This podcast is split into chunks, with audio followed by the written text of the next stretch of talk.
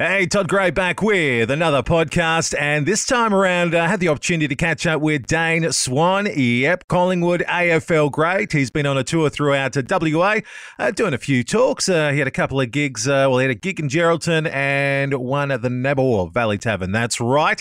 And uh, yeah, had the opportunity to catch up with him before he got to Gero. Uh, which story are you sick of Glenn Jakovich telling? Uh, basically, all of them. Yeah. um, yeah, uh, my airtime is uh, is very much diminished when I'm with Jacko. Um, I can't get a word in, so um, he's pretty happy with himself. So yeah, uh, I've just about had enough of all these stories, mate. But um, he's a good guy and um, he's a nice man to have on a road trip, have a couple of beers with and relax and have a laugh with. Oh, that's really, really good to hear. So, people, get along to uh, those two venues if you can. And uh, yeah, speak directly to Dane Swan if you can. Um, you're also going to be joining uh, Chapman Valley Footy Club for uh, training on Thursday night. Is this how you stay fit when you travel around Australia? Just join a few footy clubs for a kick?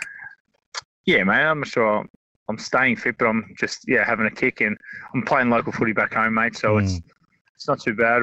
I missed a couple of weeks. I'm up here for a couple of weeks, so it's nice to run and have a kick, try and stay in half decent shape, mate, like you said. And uh, you know, I love playing footy and have a kick with a couple of boys. And um, the weather is obviously a not, lot nicer in July in WA than it is in Melbourne. So um, there's not much chance of me getting out and training on a Thursday night in um in Melbourne, but over here in WA with the weather a bit nicer, I'll definitely run around and have a kick, mate. Oh, that's great. Now, one of my memories I always remember is 2010. As a well, I'd hope you remember where you were in 2010 yeah, for the Premiership. Vaguely, vaguely. Yeah. Um, watching it in the uh, the back dock of a of a Toys R Us back in the day, um, and then it all finishes in a draw. Um, I mean, I'm sure you've answered this many times, but what was that feeling like the moment the the the siren sounds and it's like, what what do we do? Yeah, mate. It's, um, it was quite weird.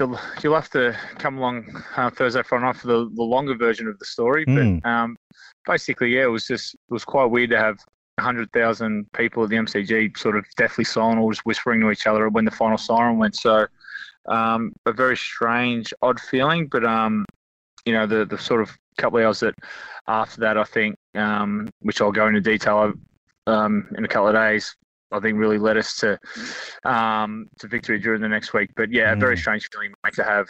Yeah, you know, well, you... just half, half the boys thinking we're going five minutes each way, and half the boys thinking that we're coming back the next week. So it was just a, a crazy, hectic scene, and um, yeah, we settled down eventually, mate. But uh, yeah, it's a story to tell. It's an odd one. I've played in two drawn finals now, funnily mm. enough, but um, yeah, it was a it was a very, very odd feeling, to be honest. Yeah. All right. So, yeah, get along and uh, find out uh, that story in full. That's great. Uh, chatting to Dane Swan there.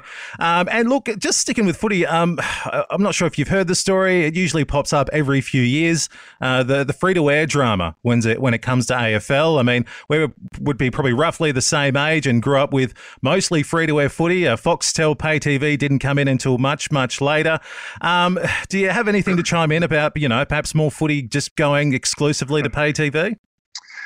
Uh, well, I guess unfortunately that's probably the way the world's going with the with the television rights, and obviously AFL will go to the highest bidder, and you would think whether Foxtel or a streaming service like a you know Stan, Netflix, wherever it is, whether they take it. Um, I think that's just unfortunately the, the mm. world we live in. Like, the majority of people would have some kind of streaming service, but um, yeah, it's unfortunate for the people who you know, one can't afford it and love their footy. And I'd love for all to be on free to air TV for the people that actually can't love their footy and actually can't afford, um, you know, pay TV because football's a game for everyone and everyone should be able to watch it whenever they want. But unfortunately, it's, a, it's not so much a sport anymore. It's a, it's a huge business mm. and it's all about, you know, profit, profit and loss. And um, you know, the, the, television companies want their profit, and if that's by charging people to watch AFL, well, unfortunately, that's what has to happen. But yeah. um, you know, I'm a sucker. I'll do it for sure. Yeah. All right.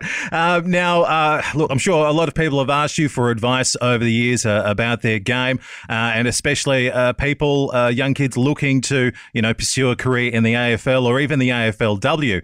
Now, I do know coming up here in the Midwest, the East Fremantle Women's Footy Club, they're doing a, a Midwest Talent Search Day in August. So I'm just wondering if you have any advice um, for those young women looking to get involved with that, or just anyone else out there listening who, who who are looking to pursue uh, footy as a career?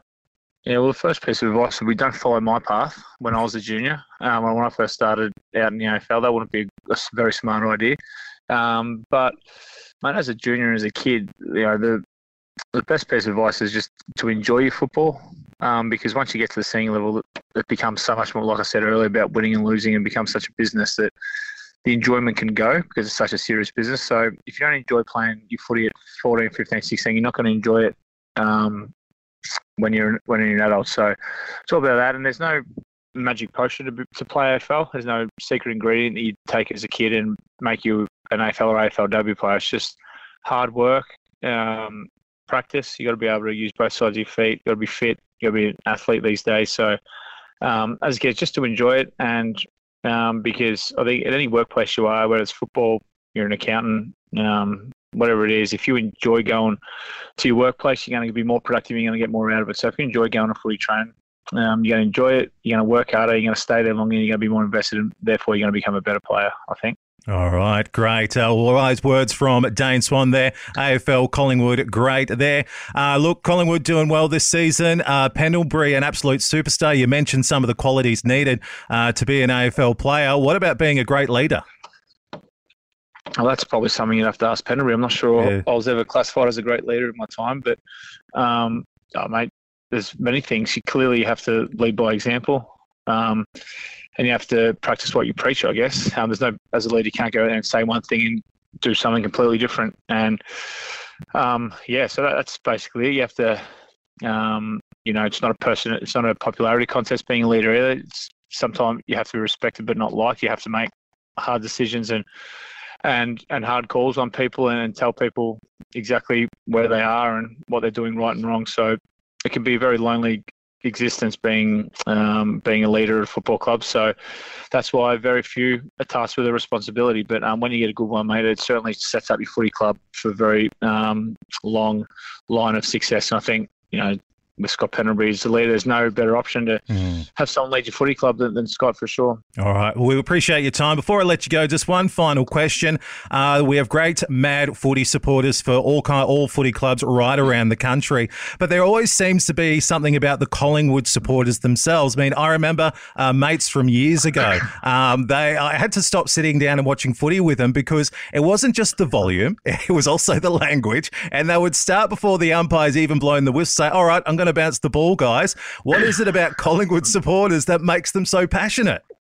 Well, they're, they're the best. That's that's basically what it is. They're, they are the, the best, and there's uh, many of them. They're everywhere. That's why I'm very fortunate enough to have played at a big club like Collingwood, which allows me to come over to places like WA and all states really and get a huge following because of how successful and how big the footy club is. So um, yeah, they're super passionate. We love to be hated. It's the way we are, way we are, and um, yeah, they're just the the biggest and best supporters in the AFL, and I guess that's why you know other people hate us, but secretly I think they're all jealous of Barrack for Collingwood because they don't get the big games, they don't get the big crowds yeah. like we always do, win or lose, whether on the bottom or on the top. We always get big crowds, and they stick by us through or stick by them through thick and thin, and that's what we all love about them. A big thank you to Dane Swan for his time, and yeah, I hope he has a great time in Western Australia, and uh, hopefully it's not too long before uh, he decides to swing back around again.